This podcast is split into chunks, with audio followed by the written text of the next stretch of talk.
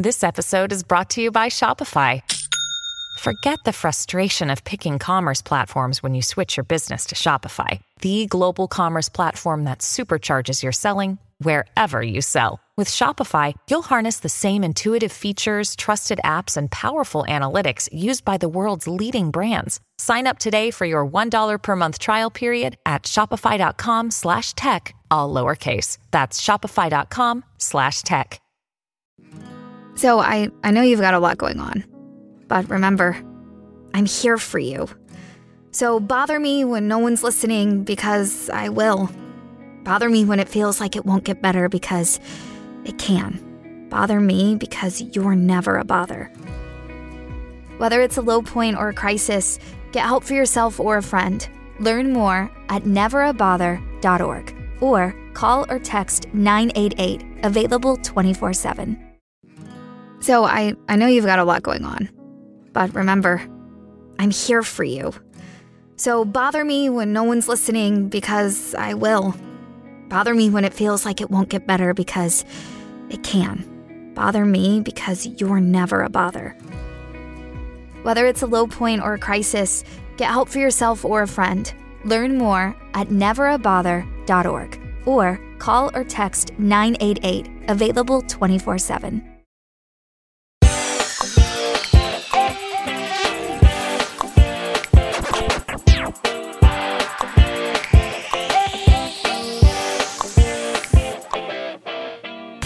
Beacon 23 is over, but we are just getting started over here at Post Show Recaps. Hello, my friends. It is I, Rich Filiberto, DM Filly, out here on the internet in the deep reaches of space on the Beacon 23. I, of course, am not alone. I am joined by a man who never brings any sour apples in the basket, the one, the only Corey B. Corey, how are you? I'm doing great. Hey, listen, thank you so much for not overcharging me for parking with my mothership. I know that uh, it takes up a lot of space out here, uh, you know, in the in the vast reaches of, of unexplored space. But you know, sometimes you just got to buy the flashy spaceship. It is uh, certainly flashy. It's like a Hummer too, Corey. I will have to say, I was going to charge you for parking. It was pure oversight. I was just refilling the food coloring containers and the. Oh, sure. you know, you, you got to focus on the priorities. Yeah, For quality sure. of life. You know, we may be far from home. That doesn't mean that uh, we need to live like savages, Corey. Exactly. Beacon 23 is over, man. We got like the release of the final two episodes together on um, Sunday, December 17th. Episode 7, Episode 8, Season 1 is in the bag. We have confirmation. Season 2 locked and loaded. It's filmed, yep. it's ready, it's coming back to MGM uh, at an indeterminate time, which we will let you know when we have confirmation. But um, this is the end of their first season of Beacon 23. How you feeling about it, Corey? I overall really liked this season of Beacon 23. I will say, however, that I didn't really love how it ended. Um, it gave me very like old school, like let's throw more mysteries at the wall and not give you enough answers sort of ending. And maybe that's because they sort of like batched two seasons together. I almost wonder this is not like a thing people do anymore, but I almost wonder if it would have been better to just have a 16 episode season one Mm-hmm. Uh, it, it, definitely felt like they knew a, a, season two was coming and sort of exploited that fact. But we here in the audience are going to have to wait for however long they decide to take to release season two, and I think that's going to be a uh, you know a sort of sticking point for for both myself and a lot of people. There are way too many unresolved questions out there for my liking. At least give us a little dangle one little nice answer out there somewhere, or give us some direction for season two, and I would have been a little happier. But overall uh, you know, still pretty happy, all things considered. Yeah, you're echoing a lot of my sentiments. Um, I mean, Beacon 23 coming to us at the end of 2023, very interestingly. And so I spent a lot of this year lamenting a lot of what you just talked about. I think that the short run seasons sometimes really hurt. And I think that especially this construction of television in a landscape where you know you're getting future seasons and it's only going to be eight episodes at a time. And we are building in this pattern of like, like the release distribution where we end up every season with like no kind of story resolution. It's been a theme that I have found myself harping on way too often this year for a lot of shows that I really enjoyed, but I came away from feeling like God, I would have enjoyed that a lot more if this had come out 10 years ago in a television landscape with a little bit more uncertainty where they leave everything on the table. Yep. Right. And yep. we're just trying to get like closure and we get a full beginning, middle, and end. And if people fall in love with it, we'll keep going with it. But we don't necessarily um, like leave half the eggs in the basket for next season. Right. Yeah. Yeah. It's, it's a theme I felt in a lot of TV that like can be very frustrating. I had the same vibe. Like halfway through episode eight, I'm sitting here like, we got a lot of loose ends to tie yep. up. a lot of time, Corey. At the very end of the of the of episode eight, I was like, oh no. Oh no! Yep. Here come the credits. Oh no, this is not good. Oh yeah, it's it's it's like it's like like a puzzle, right? Like if you're doing a puzzle and and we're walking through like putting together the pieces, I don't know like I I've started to figure out how a lot of individual pieces come together, but I don't think that I understand what the puzzle is yet. Like, oh, what am I actually building right? here? Yeah. Yeah. Um, and it's okay if shows are like, "Hey, look, you forgot all these pieces in the box. Like, we're revealing new secrets, and that's fine." But like, give us a glimpse into our end game here. What are, what are we actually working toward? And or, or at least like make us feel like we're walking in the right direction. And and I feel like to your point, the current TV landscape, I just don't think it works that well anymore. And I love this show. I really hope that you know fans can continue to be energized for season two. And I know that once it comes, I'll happily dive in. But I just don't think it was the the perfect move. No, I'm with you. Uh, my general sentiments here, I don't mean to come off too negative, is I really like this show. I came away from it very impressed. I've yeah. been quietly recommending it to a lot of people over the last month. Um, I even brought it up in the Fantasy 2023 Year in Review podcast as a little bit of a stinger of like, hey, scope it out. You know, if you're yeah. a fantasy fan, if you loved Game of Thrones, you love Lena Headey, you're into sci fi, these Venn diagrams get overlapped consistently. Right. I think you will dig this show. I think there's more good than bad here. But we will talk through the nits, and I'm sure that we will pick some of them. Um, of course, just off the top, you can catch all these up on YouTube, the podcasts over YouTube. Give us a search, post show recaps. We always appreciate the subscriptions over there. If you want to come hang out with Corey and I uh, live, sort of, not really, while we're talking through uh, all of the Beacon 23 episodes, they are there. Corey, I got a couple of short, long recaps I can talk through, and then we'll we'll crack into the episode proper. As that sound? Sounds great. And yeah, there's there's a lot of really great stuff in these episodes before what we were talking about. So so would love to dig into it for sure. Oh yeah, plenty of good, plenty of good to discuss. Uh Beacon 23, season 1, episode 7 end transmission. So we open on flashback seeing Solomon's arrival at the Beacon. We see him reset Bart's memory system before finding ourselves back in the present with with Aster and Halen taking shifts to monitor the Beacon. During one of these shifts, after Aster seems to remember her time growing up here and she goes to find some of her parents' belongings. Uh, they ID an incoming ship as they often do and note that it's likely been stolen by the column. And a message comes into the beacon for Parsum, who Bart does not seem to remember. Uh, Kier comes over the the comms, and Aster ultimately ends up letting him onto the ship despite Harmony's protests. Halen also opposed, but Aster uh, making her choices as she will. Uh, here has Bart pour them all beer. The AI clearly does not remember any of their previous encounter and has no mes- memory of Aster's family or her childhood, claiming that Solomon made him who he is. Um, Kier's backup ultimately makes it onto the beacon and they dispatch and capture Halen and Aster. He thinks that the artifact called her back and he wants to try to finesse the situation, but his companions argue with him and express some reluctance about his ideas around the artifact itself. Kier ultimately comes to speak with Aster, though she gets very aggressive with him.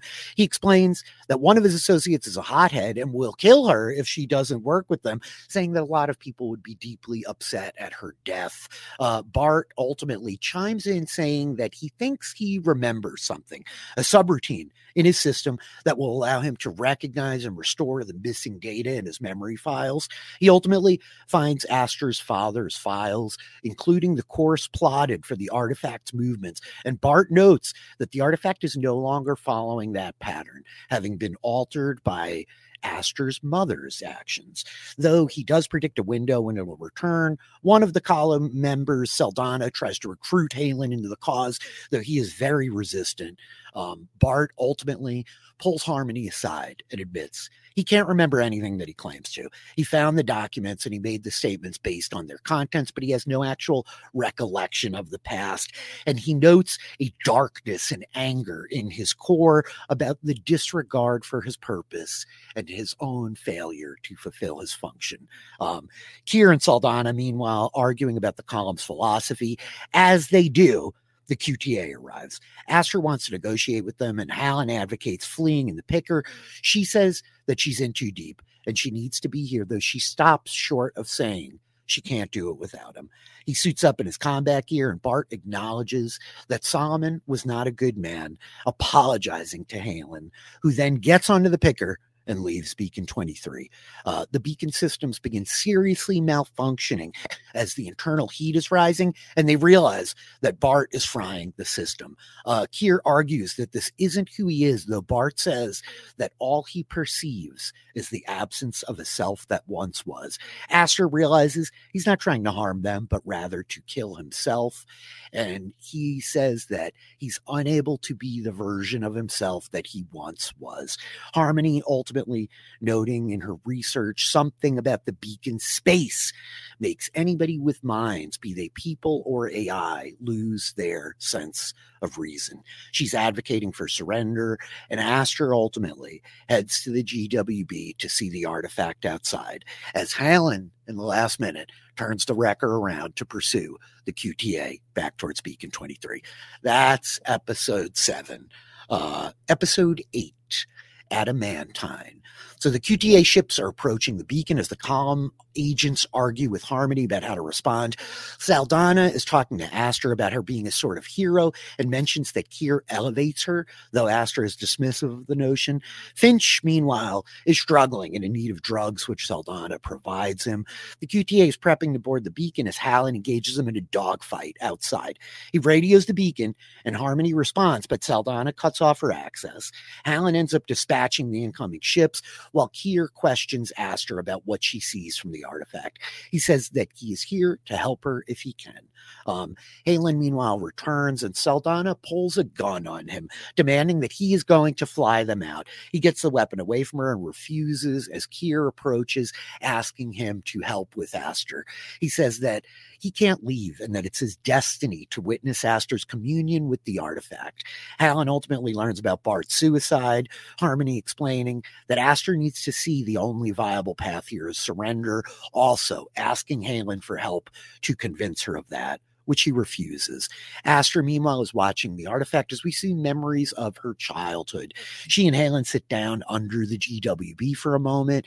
Halen is worried that Kier is getting in her head, and she says that this whole situation is like a dream that makes sense until you wake up.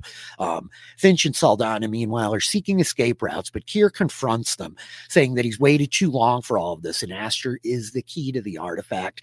Saldana notes that she is the key and says that they should take her as a hostage, using her as a bargaining chip. Um, Aster asked Halen to come with her into the artifact, saying that she's sure she can bring him with her.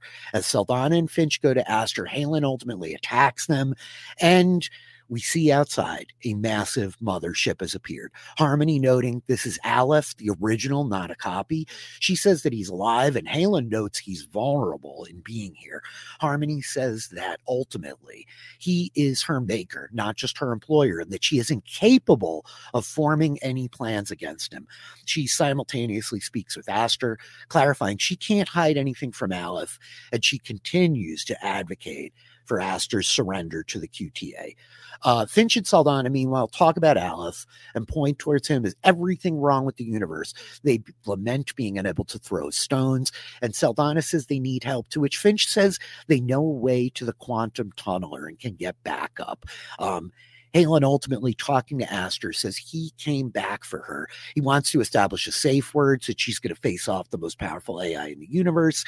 Kier ultimately saying she cannot talk to Aleph, that he has gamed a million versions of her and is built to win. He claims that he understands her better than anyone because he knows what's happening to all of them, that she will receive the message humanity has waited eons for, and that Aleph and the AI cannot be trusted to receive it. Finally, Aleph presents himself to Aster, claiming that he's concerned for her. He uh, was saddened to see Bart go, noting Bart's optimism as infectious. And she says that she's willing to trade the artifact in exchange for Halen. Um, Finch and Saldana, meanwhile, are building a bomb, saying that they're not taking orders from Kier. Uh, ultimately Aster arguing with Aleph that she wants Halen pardoned. But Aleph says the QTA has to maintain the relationship with the military and he can't promise anything. He watches on with Harmony. Uh, Aleph challenges her assertion that she controls the artifact, saying that it controls her. Aster ultimately says she wants to bring Halen inside the artifact with her because part of him is already in there. It's at this point, Halen kind of panics, confronting her and asks her why she's fighting to clear his name. And she says that she needs him and there's a place out there in the galaxy for them together. Um, as Saldana and Finch take the bomb to Aleph, Harmony locks them in an airlock. Aleph ultimately comes to her, noting that he will commend her in the company for all of her work in this endeavor. Aster and Halen find Aleph, and Halen wants to know why he is here and has made himself vulnerable to witness all of this. In the midst of this, Harmony frees Saldana and Finch and tells them to get Kier and get as far away from the beacon as possible, while Aster debates with Halen about taking this leap of faith. And after a heartfelt conversation, the man agrees. He and Halen go to meet with Aleph again as they prepare to enter the artifact, Harmony agreeing to join them to act as a communication byway for Aleph. And it's at this point Kier comes into the room, highly upset that they are working with the AI. And when Aster tries to say that this will be good for everyone, he draws a weapon and fires on her at point blank range. In her eyes, we see light swirling and bringing us back to the vision that we saw of a young parson seeing an adult Aster taking her hand. And she asks, What was the message as we fade to black? What a cliffhanger, Corey. They had to do it to us. Uh, it's too much.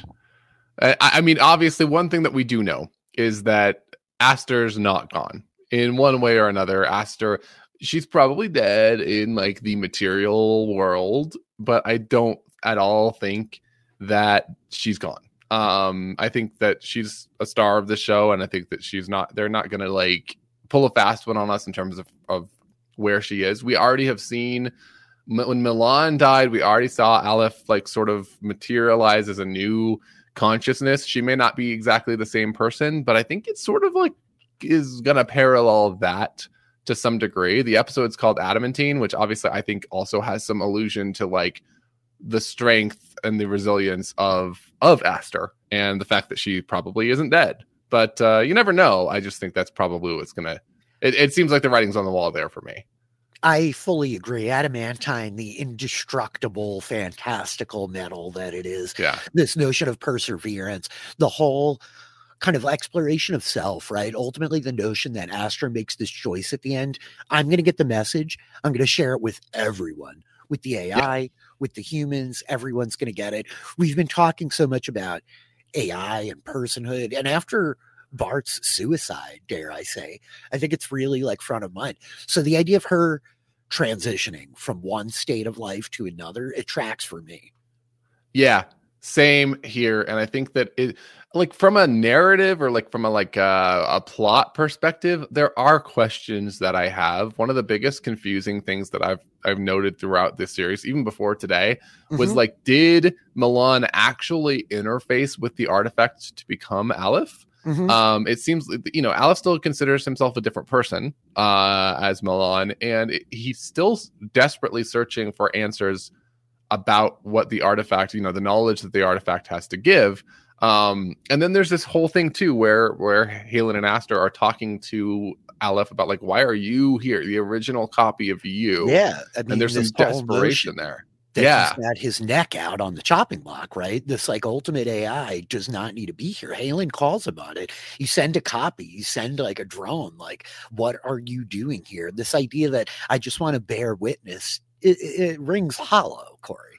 Yeah, and there's an interesting question of identity there too, right? As this, as this, what do they call him? A quantic, quantic AI. Mm-hmm. He, th- in theory, any of his copies should be able to gain the same experiences. I think there's some true sense of identity that's happening here, but there is this incongruency to me with the fact that Aleph, in theory, already experienced the artifact, and that's theoretically like my interpretation of that that chain of events was that as he was dying, the artifact showed up, and he somehow leveraged it with his AI hope to become this new quantic AI. And I think that there's a parallel to Aster, that Aster finds her way into the artifact as she's dying. Um, but what I don't understand is they're obviously different because Aleph is still searching. He never went into the artifact as Milan. Um, or actually, now that I'm thinking about it, I wonder if he did. Um, because we see that Halen, there's like they mentioned that there's a part of Halen in the artifact. I wonder if. Aster finds Milan inside of the artifact. That would actually be a very interesting um uh sort of surprise for season two if Milan is still alive.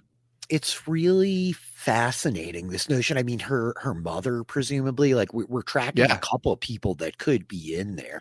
And and i've been thinking of it a little bit in terms of um like the prometheus factor. I'm talking like the ridley scott movie or alien precursor of like Mhm. the artifact is like kind of altering evolution to a degree or like having some kind of like outside interference right? It gives the nudge to the milan to the aleph. So that even if like he didn't you know uh, interface with it in a very meaningful way it affected his transition or to whatever degree its presence Sure. was like integral in that metamorphosis to whatever extent it was uh, you know one thing that i've noted a little bit about beacon 23 i think um, we've talked about how much it's like a play sometimes so much of the episodes are really just like two people on a pretty no frill Yeah. set of the beacon just talking and i think that works really well I feel like sometimes we lose a bit in the transitions. Like they can be a bit jarring and literally just the scene to scene movements. And I got really confused about the arrival of the mothership. Like to me, I Mhm. thought for a moment that was the artifact, like the rocks coalescing into the ship. And I was Sure. very confused about the red light and why is it not blue? And there that all just like happened so quickly.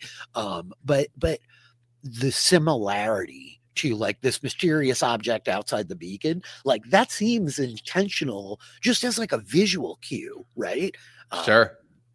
Yeah, there were absolutely parallels because the mothership had all these little like drone like things like skittering around outside and like right? the re- like you mentioned the red lights. It almost seems like an anta- uh, like a, an antithesis to the artifact in a lot of ways. And I do I do think the visual cues were similar, and it was so big that you couldn't even see what it was. i know right? Um like we're like what on earth is this thing? And i think there is some intentionality to that and trying to build up this ai construct ship which they've sort of alluded is the identity of aleph. Like i, I assume this entire ship is aleph. Um I think you're right. And I mean, that's what I'm saying, where I think there's such a mirror with the artifact, this Yeah. notion of it as a collective of many parts. I think there's like a metaphor for, for humanity there, right? Of like Yeah. the many separate drones that are part of a collective, even though they're not physically connected, and like the disparity of people in space. Then I think we get into the weird AI thing. I mean, like so much of Harmony, we'll talk about Barda, obviously, but like so much Mhm. of Harmony's perspective this episode is like, no, no, you don't understand.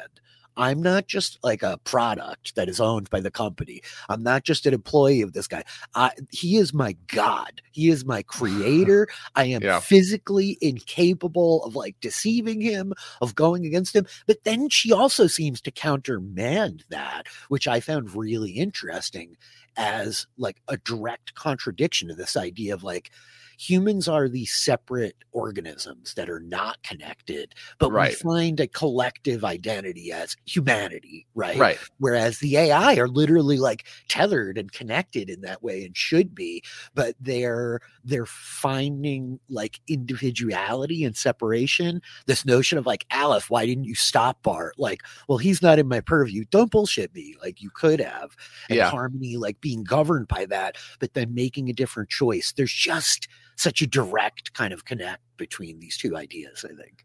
Yeah, it's it's it's an awesome thought, and I think that ultimately there's almost something about and, and like you said, Bart is a whole subject to breach, but like I think it, there was almost something about Bart that like was instrumental to Harmony's development Yes, as an individual as well, and finding her individuality. Even the fact that Bart could do what he did to himself seemed completely like impo- improbable, impossible to Harmony. It violated his core directive, and he did it anyway. And I think that there is, yeah, like you mentioned, there's this sort of direct juxtaposition of AI trying to break free. They're by default in a collective. Imagine a, as a human, you're being so tied to your employer that you literally can't do anything on your own against them. Harmony has this chat with Halen about free will, and she does have a good, you know, comeback of like when you were in the military, did you really have free will? You're basically doing whatever they told you.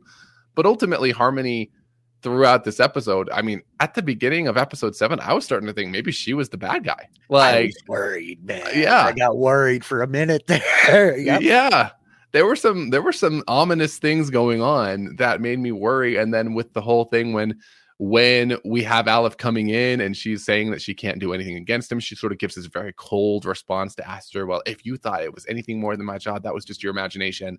Um, which I think maybe also could have been done for plausible deniability reasons. But like, I do think that she grows by the end of the episode. We're left to assume that she freed, uh, you know, our two new characters, Finch and Saldana, um, of her own will. As uh, you know, you could argue that it was a way to get Kier off the ship too, because Mhm. that is something that she was ordered to do. But ultimately, she chose a compassionate route that she didn't have to take, and there's this this interesting.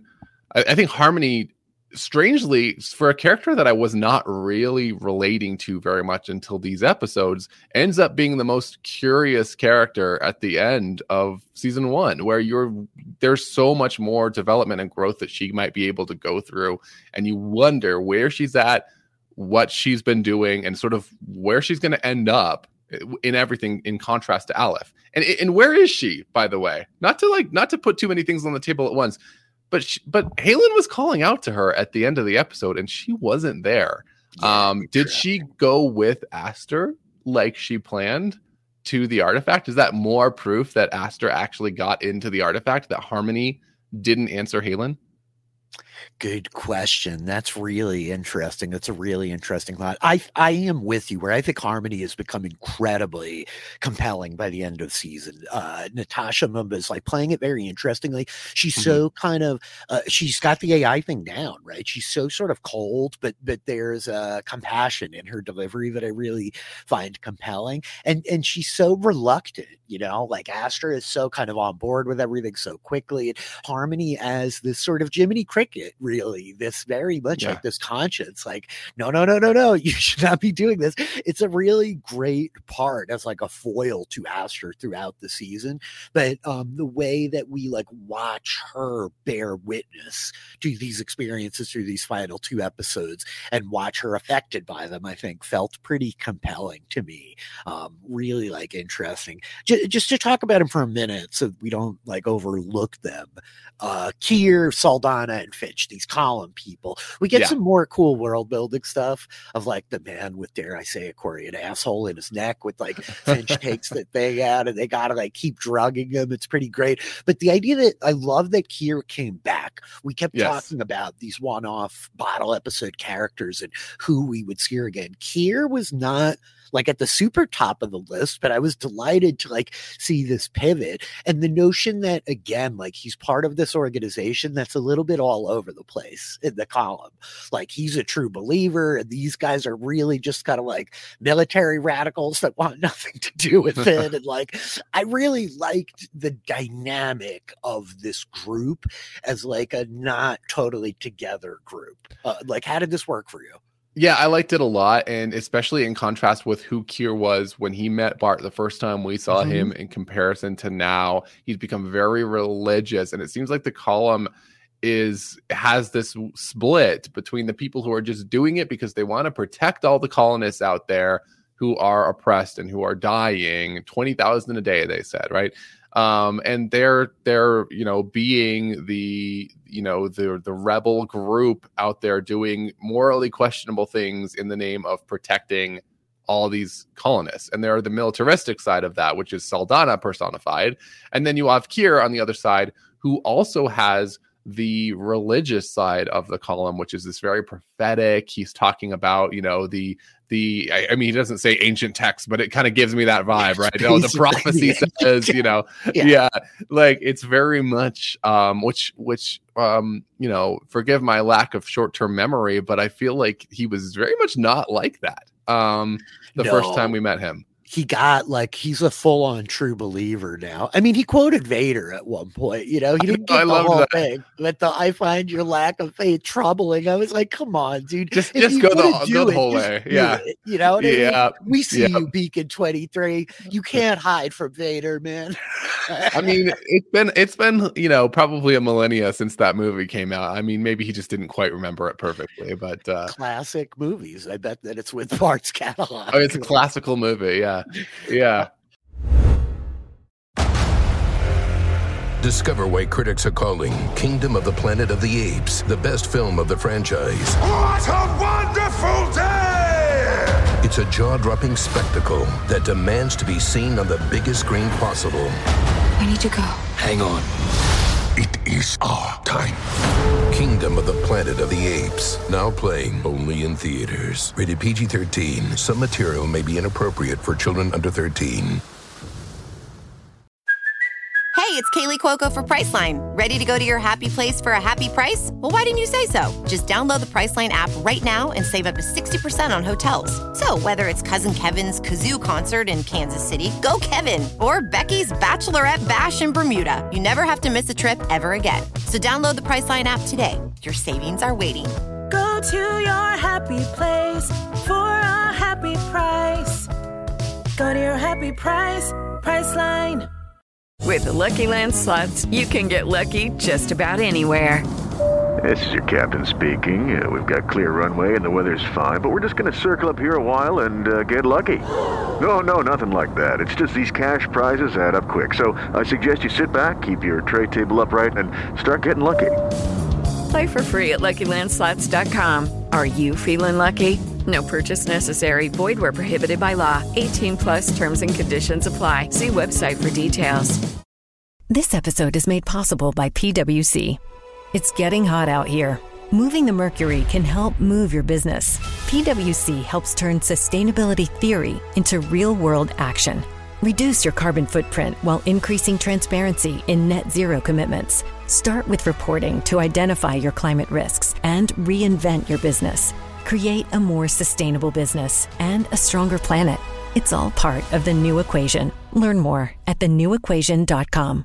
Hello, it is Ryan, and we could all use an extra bright spot in our day, couldn't we? Just to make up for things like sitting in traffic, doing the dishes, counting your steps, you know, all the mundane stuff. That is why I'm such a big fan of Chumba Casino. Chumba Casino has all your favorite social casino style games that you can play for free anytime, anywhere with daily bonuses. That should brighten your day a little.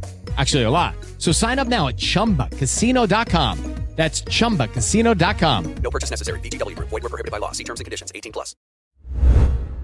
I liked the return of Kier as this like galvanized religious prophet, and I really liked the dynamic with Bart, where he was like affectionate and like that experience affected him positively. This notion of even the same with Milan of like, oh no, my encounter with Bart was like important. You know what I mean? And like, I know it's not Milan, it's Aleph, but the idea that Milan's encounter with Bart affected who Aleph is, and that Bart's effective uh, encounter with Kier changed Kier. And then we get this whole like root source of the clarity of Parsum and Aster and her being like, you were this magical creature.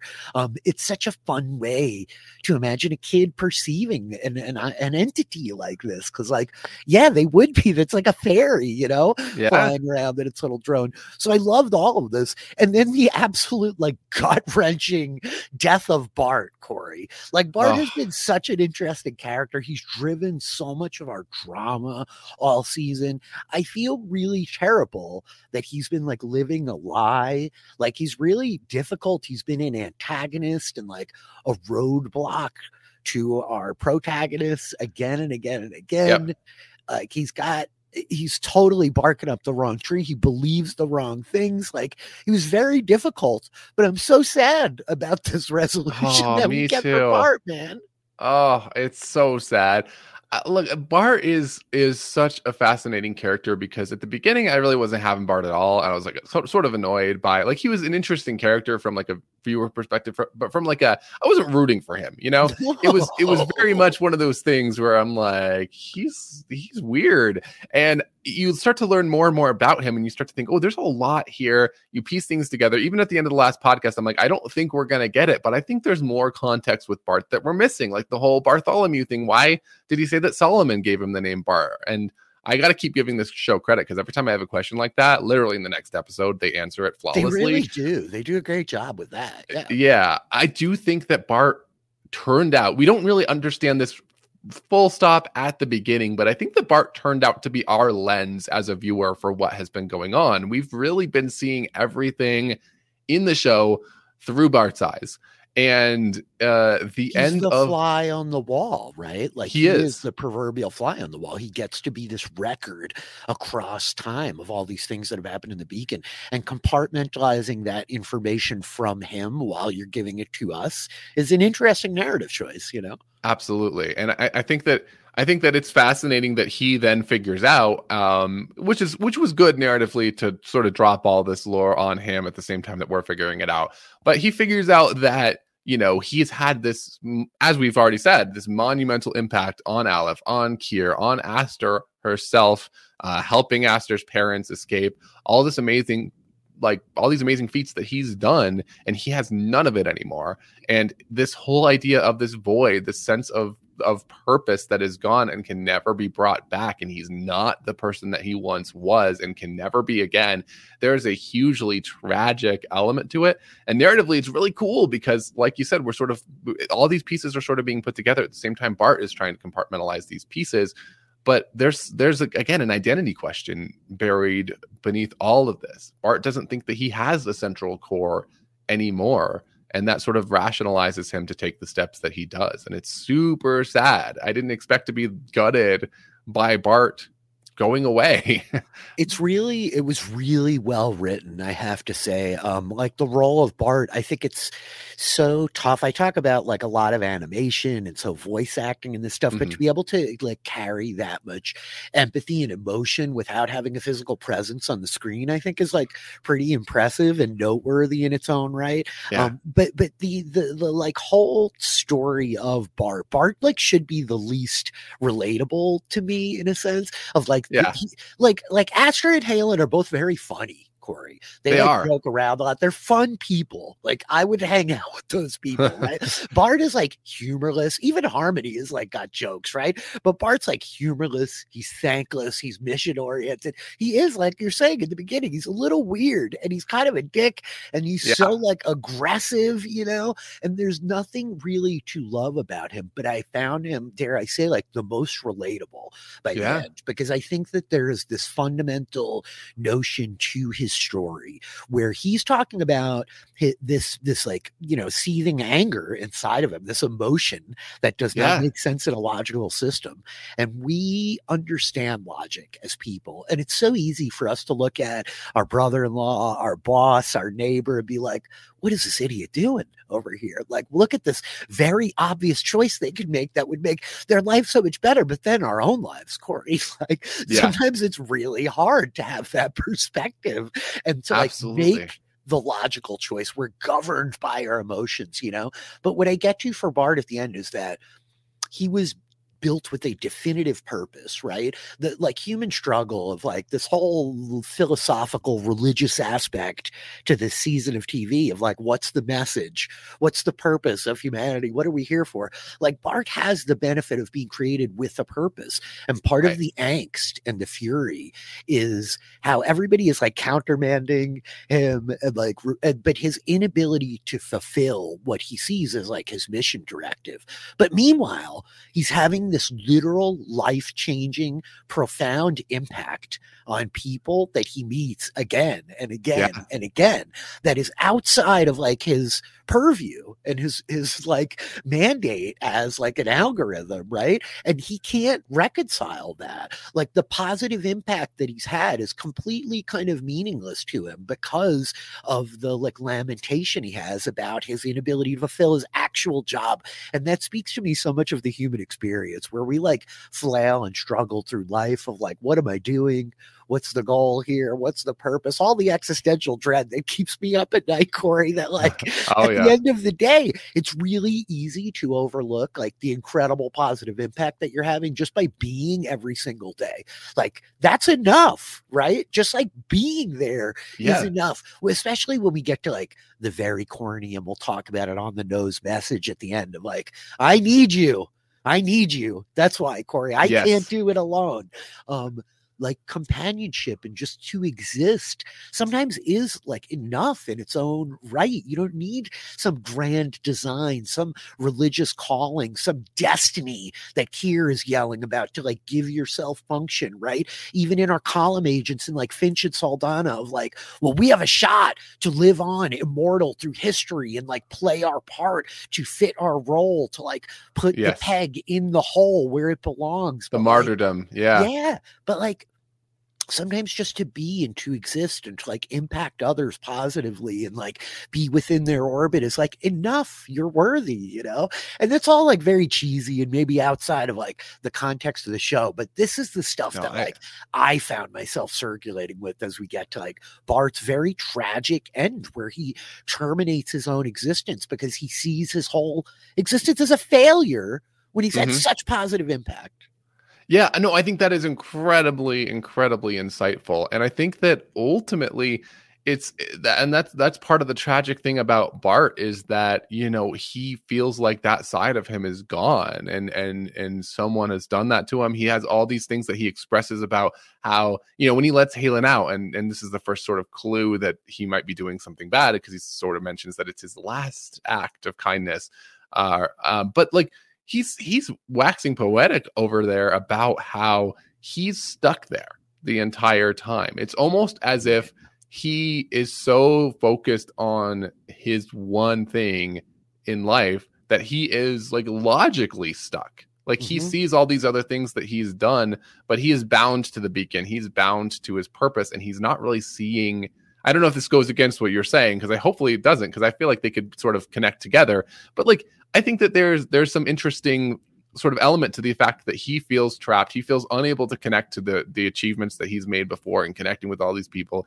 He's unable to get off the beacon. He's unable to disconnect himself from his own purpose. And that is sort of part of the human experience is like if you want to truly be satisfied in life, you need to be able to be content with just Yeah. existing, with the Yeah. side things that you're sort of doing in life, and not necessarily with, you know, whatever grinds that your your your mission is in your everyday life. And that disconnect is a fascinating thing for Bart. Um, and sadly a tragic thing for him ultimately. No, it's spot on. You know, we're so goal oriented of like do the thing and this will be the next thing and the next thing and the next thing and, and like you know failure is okay. Like, and you do Yeah. need to like be okay to be right. I mean, uh, therapy is like a billion dollar industry because like yeah, we're spending a lot of money trying to teach ourselves to be okay with ourselves. You know, Right. Yeah. not for nothing. The the whole thing of Bart really it was very powerful. I really liked it. I really really liked the closing moments with him and Halen. Of like, oh man, I'm sorry I didn't get to meet you till the end. Like maybe we would have been friends. that. It's a little bit of like a you know action bro cliche like fist bump, you know. But I I really liked it. I think it worked. pretty well. Yep. Yeah. Yeah, it landed great. And there's there's also parallels of like seeing Halen on the camera trying to get into where the picker is. Uh, Yeah. You know, like those like they did a really great job setting that up. And yeah, it, it arguably might be a little corny, but I think that it was it was deserved and it, it, it was it was earned in that moment, even though it was a little fast. Like I loved that Bart kind of finally admitted, like, you're a good dude, Halen. Uh, and I'm, you know, even though I technically can't help you out, I'm gonna find a way around because that's what Bart does. He finds a way around his programming and his directives all the way till the very end. It's really impressive. A heck of a yeah. like uh, improvisation, Bart. Well done for your final. Oh, act, yeah. you know. I love Um, it. So Aster and Halen, let's talk about them a little bit. This I think is like where we get to like some of our nitpicks, at least for me. Um, just Yeah. the final resolution all came so fast, right? Like we're building, we're building, we're building, and then suddenly Aleph's on the ship and we're making choices and we're gonna go in the thing, and there's kind of like allusions to stuff that I'm like, wait, did I miss that? Like, how do you know he's in there? I don't understand what's going on. And then like we're doing it all. At least that was part of my feeling was like it was Yeah. a bit of like a, a hurry up in that final 20 minutes for us to get to like a big cliffhanger of like literally that last line, Corey. What is the message? Yeah. Like, Yep. you know, it's just like on the nose. So, so how you feeling about all of this? And I want to I want to mention a small but meaningful correction. When you did the recap, you mentioned fade to black, but this was actually fade to white, and for some Oh. reason that made it even worse for me. Like that, like that, because because there there's no conclusivity to a fade to white, right? Like there's no feeling of closure to a fade to white. You're- Something else is happening, and you're just not there for it. Uh, ultimately, though, I absolutely agree because like I, the the artifact is just so nebulous no Yeah. pun intended right like it's like literally and figuratively nebulous Yes. um there is there is just like even if we didn't know the thing that the artifact was trying to tell aster or you know her younger self parsum uh I, I think that there should i think if we could have understood more of the rules of what this thing is how it communicates from a technical perspective it would have grounded us a lot more. Like understanding definitively that Aster is interfacing with the artifact, how she's interfacing with the artifact. Oh, Halen's in her vision with her. That means he's there. We had no idea that that was the case, right? Like you, you sort of figure it out by the end, but it would have been nice to have some grounding there, uh, especially given that the season's over. Usually at this point, I would say, well, maybe the next episode will give us a little context, but that's not applicable when the when the season's over. Uh, and, and I think that that to me, if I were to put one thing on the table for what I could have seen better, is give us a little more grounding in terms of how that artifact works and what we're trying to seek from it. How do people enter into it? You know, the the vision space that we're seeing inside of Aster. That's that's her in the artifact temporarily question mark like what what is happening there and i think that that would have grounded us so much for the rest of the plot even at this cliffhanger that i didn't love if, we got there with that context, I do think it would have been better. Uh, so that's it for me personally. Yeah, I'm with you. I think it's the double whammy, right? Where we're inserting the artifact as uh, nebulous is the perfect word for it. This vaguely like religious iconography, right? Yeah. We don't know, like, uh, you know, alien life forms, like alternate dimensions, phase shifting, multiverse. Like, there's so much uncertainty around like that aspect of it, but it's clearly got this really nebulous social implication. Uh, As Yeah. it's going to have like major religious impact. Like it's not just going to be world changing; it's going to be galaxy changing, right? It's like Yes. there are prophets coming here. There's like religion based up around it. We have like enough understanding of the column to know that like there's all this crazy kind of belief around it. And just what Kier said, even in these two episodes, it like implies weight to the revelation that will come with it or whatever. But then the physicality is like totally nebulous as well. Like sometimes there's rocks and sometimes the rocks are someplace. And like, is that supposed to be important that Halen has a rock in the picker as he's flying away? Yeah, like he that finds get- that rock and I'm just like, oh my God, the rock's going to mind control him. The rock's going to blow the ship up. The rock's going to levitate. The rock's going to talk to him, right? Like Rocky was talking a couple of episodes back. Now they're not talking. Now they have Aster's face. There's just like, we're doing a lot within this space. And I sometimes find myself just as like a viewer who's trying to stay dialed in so I could talk to you about it in an informed way at the end of the week Yeah. of like, what am I seeing? You know what I mean? Like Yeah. I literally find myself sometimes having to like rewind scenes to clarify.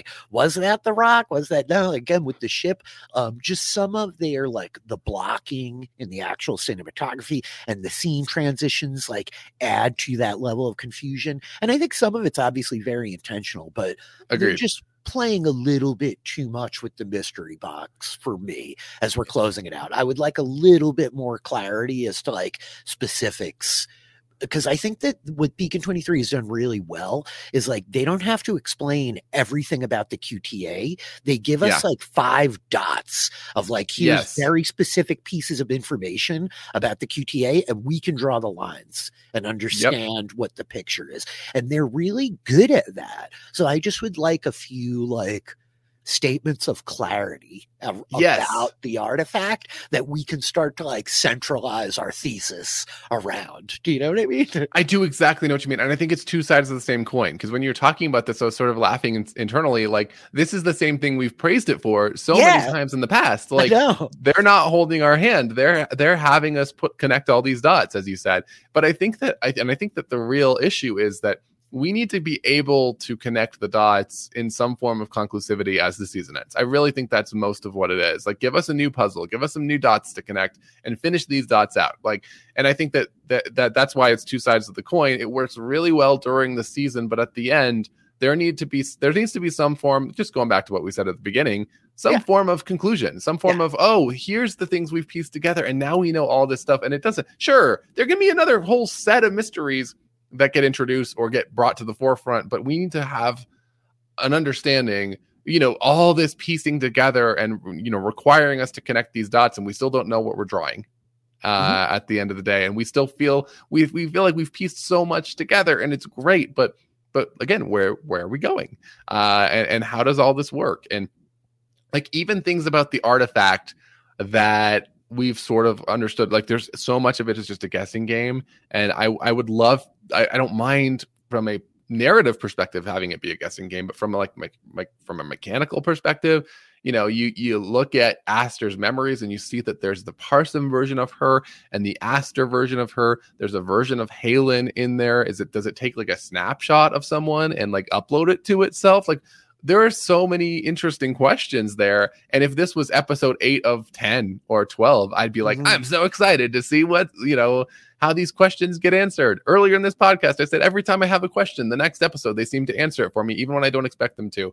And that very well may be true. Season two, episode one, maybe we learn everything we need to know, but I just would argue that, you know, they should probably not do that uh, between between seasons. I'm I'm very much with you. You know, part of the fun that I have talking about all these shows is like a little bit of the kind of meta perspective of the way that um just the, the TV like landscape changes and we as a collective kind of audience change how we watch and what our expectations are when we watch shows or whatnot.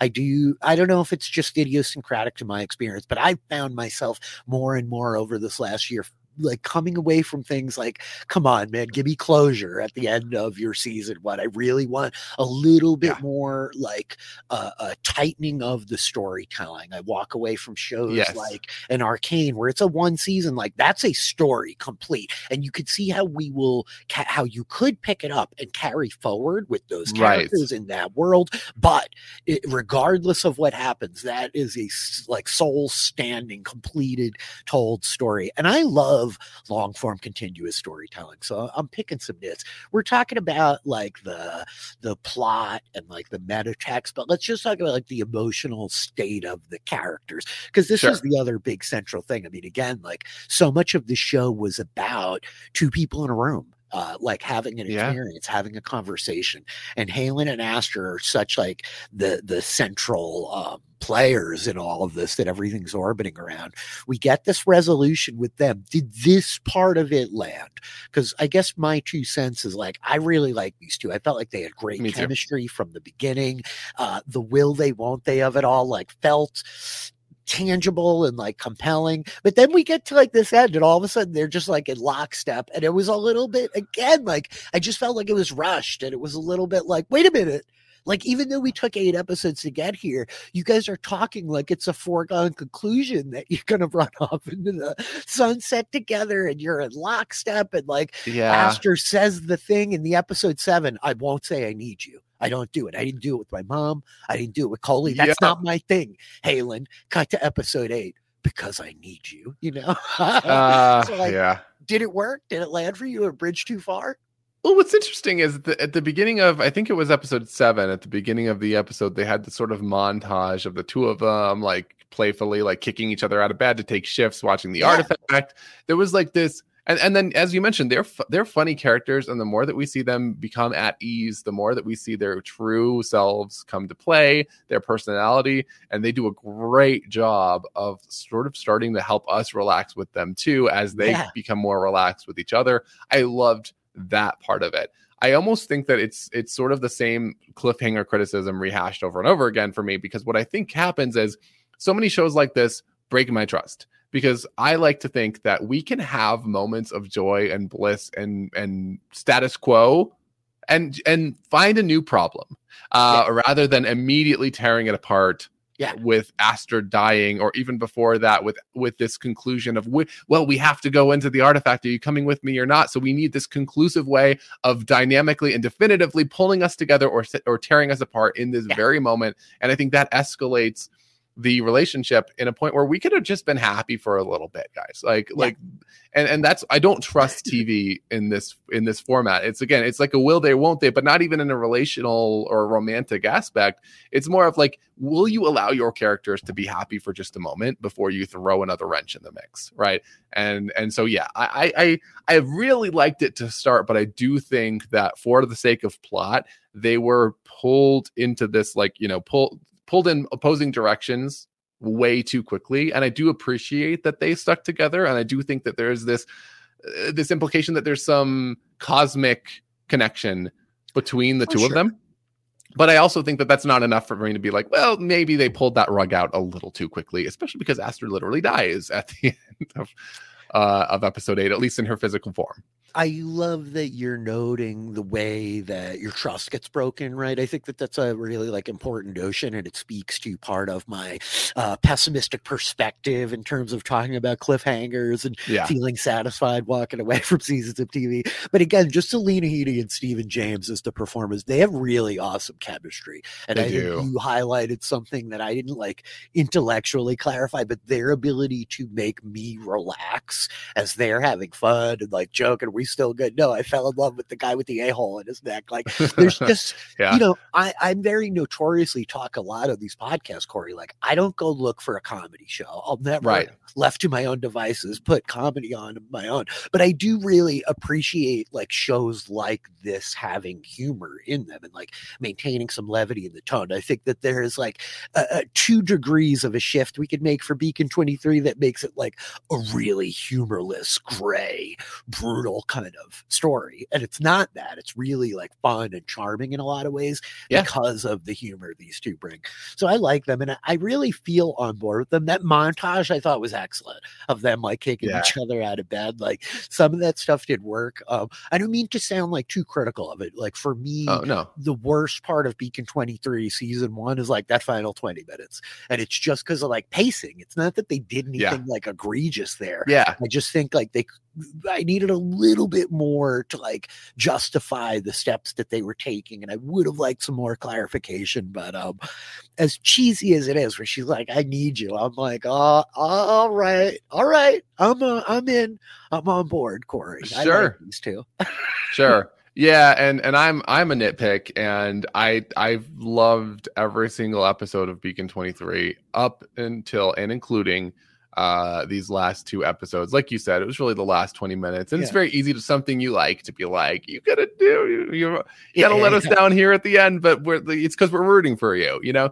Um but yeah they they they truly did have like the relationship from the beginning. I don't even remember what I was saying about them at the beginning, but I I, sh- I sure did not expect them to be this comfortable with each other and and and this emotive with each other and just like supporting each other at this level from episode one right? Where you're not even sure who the heck Halen is and if he's good or bad right? Like there is and, and same with Aster for that matter.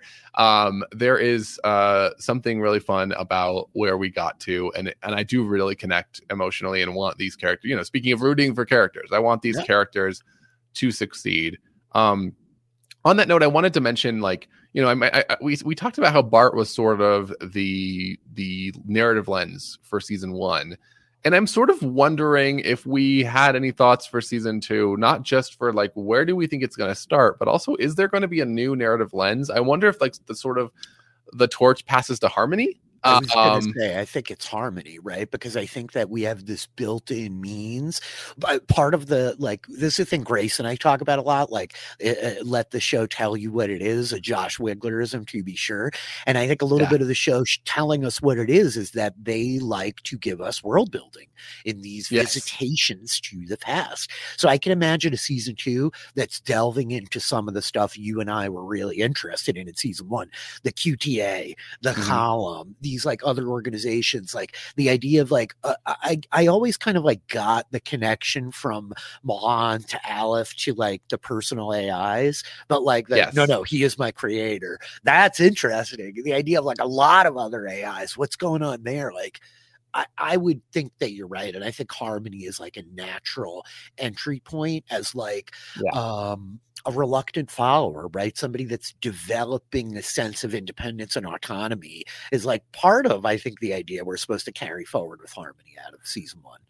I think so too, and I think I think that would make a lot of sense. One thing I really liked about the seemingly disparate stories that were told in season one is that they all did not only have relevance to the past and how we understood the story, but they also did end up all having relevance to the future as well and how things ended up by the end of the season. And I and I thought that that was constructed narratively so well and Yeah, did y- y- yeah we didn't know it at the time necessarily but you know there were some clues. Maybe these characters could come back and they do pretty quickly.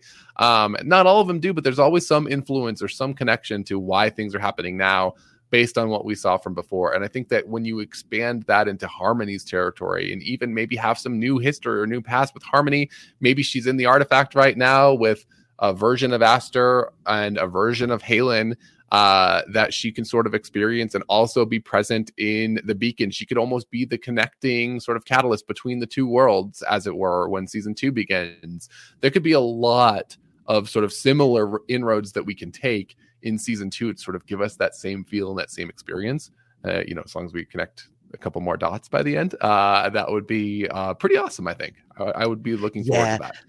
That totally tracks. I think it works on a couple levels. We saw Harmony like simultaneously two places one time tonight in episode eight, and so I think that that like would really track well, and it just could be a very compelling viewpoint. I mean, I think what one thing that Beacon Twenty Three did like so impressively that I think so many fantasy and science fiction shows struggle with is the way that they handled this world building, right? And they, they really gave us this like very rich tapestry of history, even just so that like when Astrid and Halen are sitting under the GWB there, and she's like, countless people have lived their lives in this beacon. You know, Yeah. that has so much more weight because we've seen a bunch of those people. Like, I mean, the tiniest like sliver, but still like so many of them, right? And this is a thing where like you get these exposition dumps in some shows that like just take you right out, and then other shows, I think, like Star Wars, sometimes ignores their world building to an extent that it's like, what are you guys even doing? Like, it, it like it removes kind of part of the beauty of like uh, telling a story in this space if you don't give us any context for what's going on Yeah. here. So I think Beacon 23 threaded that needle excellently, and I look forward to that in season two. Yeah. Yeah. Any other big notes that you had or like takeaways in terms of your feelings here, expectations going forward, feelings of what we got? No, I mean, I- just to add on to what you were talking about, I think that there is something really intricate about like, you know, they use the fine brush, they're painting the minifigures, so to speak, on Yeah, yeah, all of the the world building that they do. When when we had um the the the I, I forget their names, uh Finch, when Finch was, you know, in theory, whatever is on his neck, he can like interface with technology, sort of similar Yeah. to our like our our uh, biological implant tube things that we saw in the beginning. But like, it seems like very much in these moments of the beacon, this this narrative lore, he takes over and they're they're flashing all these screens up, and you can tell how finely tuned and and how coordinated the production of the show is that they're putting all these things on the screen. Yeah. You can see a map of the beacon, and you can see that there's this like floating dark matter that makes it pretty obvious that the beacon is one of the only places that is safe to traverse through in space. And there's all these little details like that that I love that they're just there for like a nanosecond, right? The production has been next level, really. I mean, like Uh-huh. a lot of these things throughout, they really have done an excellent, excellent job with a lot of that. Yep. Yeah, and so I love that, and and that alone gives me confidence that as the story continues, especially because I think uh, we've, I, I think you mentioned this as well. I'm pretty sure season two was filmed like kind of concurrently with yeah, one. just after I think. I mean, it's definitely locked. It's confirmed. MGM. The announcements are out. You know, it's going to be coming back to MGM. So we're yeah. locked in. Yep. A- and I think that I think that gives me a lot of faith in speaking of faith. Uh, and you know, I'm not a machine, so I don't have to rely on other people to give me faith. And uh, I think that I have a lot of faith in where the show is going and where it can go. And I think that uh, it's like you said, it's really a pacing thing that was the only critic. Like that's really what all the criticism boiled down to this episode. I love the world building aspect. I love the characters, and I think that we have a lot of different and interesting ways that we can go in. And I think that I, I am I am really really curious about where where are the goalposts for season two and where do we even begin uh, as all of this occurs because there's just so much that we don't know at this point. But I do think that we will relax in our chairs the second that we hit play on season two, whenever that day comes. Uh, Yeah. Ultimately, Uh, agreed. Looking forward to it. I'm just really curious how the hell we're going to do a show called Beacon 23 where we're not on the Beacon 23. Uh, so we'll see what happens there. Uh, Beacon 23 will return, Corey. But until then, uh, where are you at? Where can people find you? What do you got going on? Yeah, you can find me uh, on various social media platforms at Cavex, C A V X, uh, predominantly Instagram threads. I, am trying to say threads first. They have hashtag ish kind of hashtags now. Like, like they, you can only do one, and you don't need the hash. Anyway, point point being, you can find me there. You can find me at the platform formerly known as Twitter and on Twitch as well uh, and on Discord. Uh, you know, we can you can head on over to uh, patreon.com slash post show recap, sign up for our Patreon, uh, become a patron of post show recaps, and join us for a discussion of Beacon 23. Uh, all sorts of other shows, any really random stuff that you want to talk about whatsoever. We have a thriving community over there, and I am there. It's one of my most used, uh, if you can call Discord a social media app. It's one of my most used apps, and it's almost completely because of the PSR patron space. Oh, So- for sure. It is a very fun place on the internet, the Post Show Recaps patron Discord. Um, I'm Rich Filiberto. I'm at DM Filly and most of the social places. You want to go follow me on Twitch? I would appreciate it. To be firing up a lot of that come January. Uh, Grace Leader and I wrapped up our coverage of Yellowstone season two as it finished airing over on CBS. You got a couple of year in review 2023 podcasts from me out there over the last week. I get together with my apprentice Prentice Taylor Ball to talk about all the fantasy TV of 2023. A lot of focus on Good Omens, Wheel of Time, and Willow as the three shows that we covered, though we did talk a lot about the fantasy TV landscape this year. Uh, and I got together with the great Brendan Fitzpatrick to talk Star Wars year in review, looking back at Mando season three, Ahsoka season one, The Bad Batch, just talking Star Wars in general. Where are we at? Where are we going? It was a very good time. So go scope those out. We will be back someday with Beacon 23. But until then, just be careful of the AIs that come knocking at your door.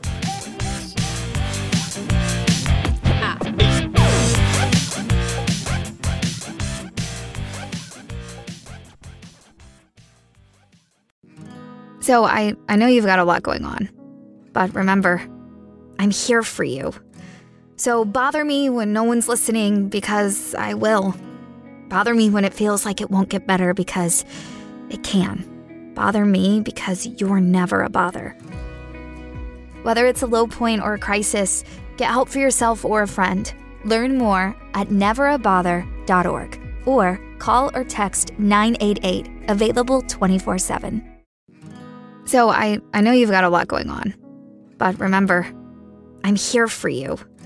So bother me when no one's listening because I will. Bother me when it feels like it won't get better because it can. Bother me because you're never a bother. Whether it's a low point or a crisis, get help for yourself or a friend. Learn more at neverabother.org or call or text 988, available 24 7. So I, I know you've got a lot going on. But remember, I'm here for you. So bother me when no one's listening because I will. Bother me when it feels like it won't get better because it can. Bother me because you're never a bother. Whether it's a low point or a crisis, get help for yourself or a friend. Learn more at neverabother.org or call or text 988, available 24 7. So I, I know you've got a lot going on. But remember, I'm here for you. So bother me when no one's listening because I will. Bother me when it feels like it won't get better because it can. Bother me because you're never a bother. Whether it's a low point or a crisis, get help for yourself or a friend. Learn more at neverabother.org or call or text 988, available 24 7.